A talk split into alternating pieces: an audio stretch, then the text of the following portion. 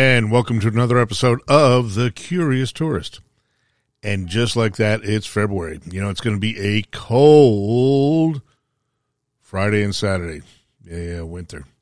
Anyway, so let's take you inside. First off, let's go for a little hip hop history. 50 years worth, and it's currently on at Fotografiska at 22nd and Park.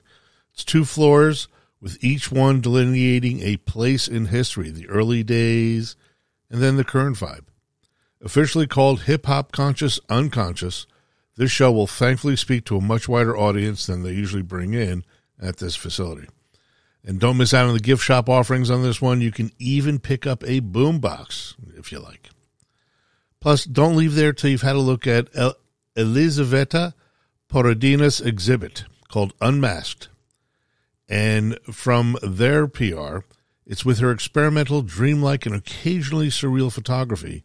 She calls us to merge the past and the contemporary, a journey through time and space. So it couldn't be any more different than the hip hop exhibit. But it's a little change up is and that's always good.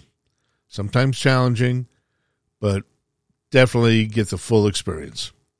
And I know you all have been waiting for this next item. The Chicago Bean has come to New York City.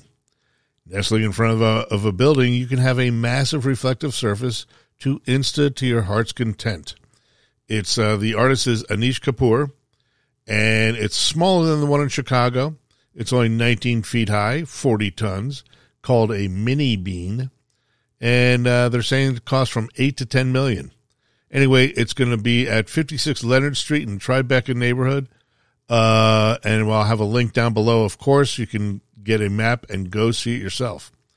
And here's something that was a new one on me. There's something called the Hat Club.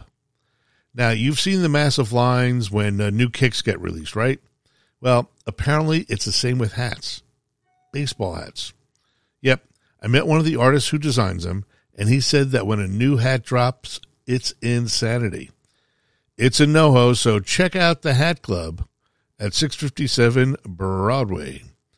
And to continue on the Lunar New Year celebrations, the Lion Parade comes to Chinatown on February 4th. That's tomorrow. It's going to be a little chilly willy when over 20 lion groups parade through Chinatown, bringing good fortune and good wishes for the new year to all this all the businesses, all the shops.